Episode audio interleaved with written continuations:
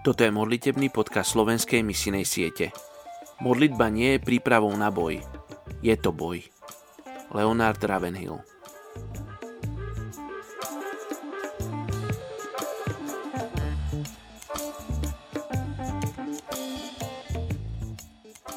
Dnes sa spolu budeme modliť za európsku krajinu s názvom Ukrajina.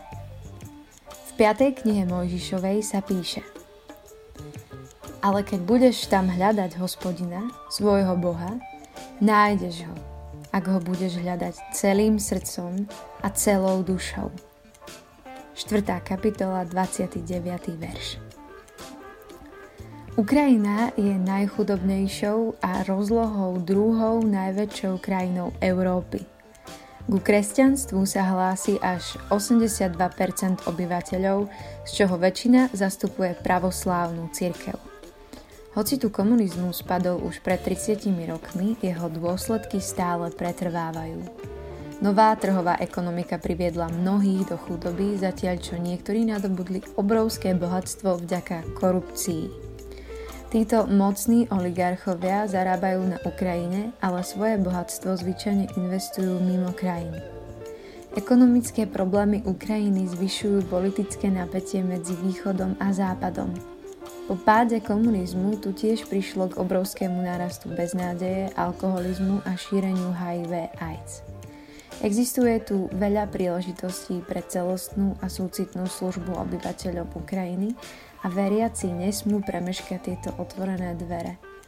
Modlíme sa, aby cirkev slúžila Kristovou láskou obyvateľom Ukrajiny a prinášala do beznádejných životov Božiu nádej tak sa spolu aj modlíme v Tvojom mene Ježíš Kriste a vyprosujeme nádej a zdravie v Tvojom mene Ježíš do Ukrajiny. A ďakujeme Ti za to, že, že svietíš na každého že je jedno, aká sme etnická skupina, aká sme kultúra, že na všetkých miluješ úplne rovnako, Pane, a tak aj žehnám pravoslavnej cirkvi, aby aby odtiaľ odišiel duch náboženstva, aby si tam ty, Duchu Svetý, prevetral všetko, čo treba, aby si ľudia uvedomili v tých kostoloch, že, že netreba nejaké zvláštne predmety, že netreba zapaľovať sviečku za každú jednu mŕtvú dušu,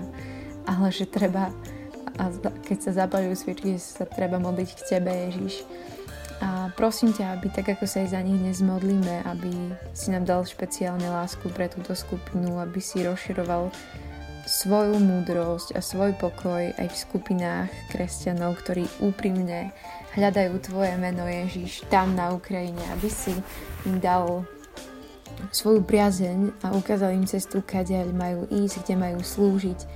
A tak aj žehnám ľuďom, ktorí prichádzajú sem na Slovensko z Ukrajiny, aby aby poznali Tvoju tvár, aby poznali Tvoju lásku skrze nás, aby sa cítili prijatí, aby mohli byť späť vyslaní do svojej kultúry na Ukrajinu a niesli tam Tvoje slovo a Tvoju lásku.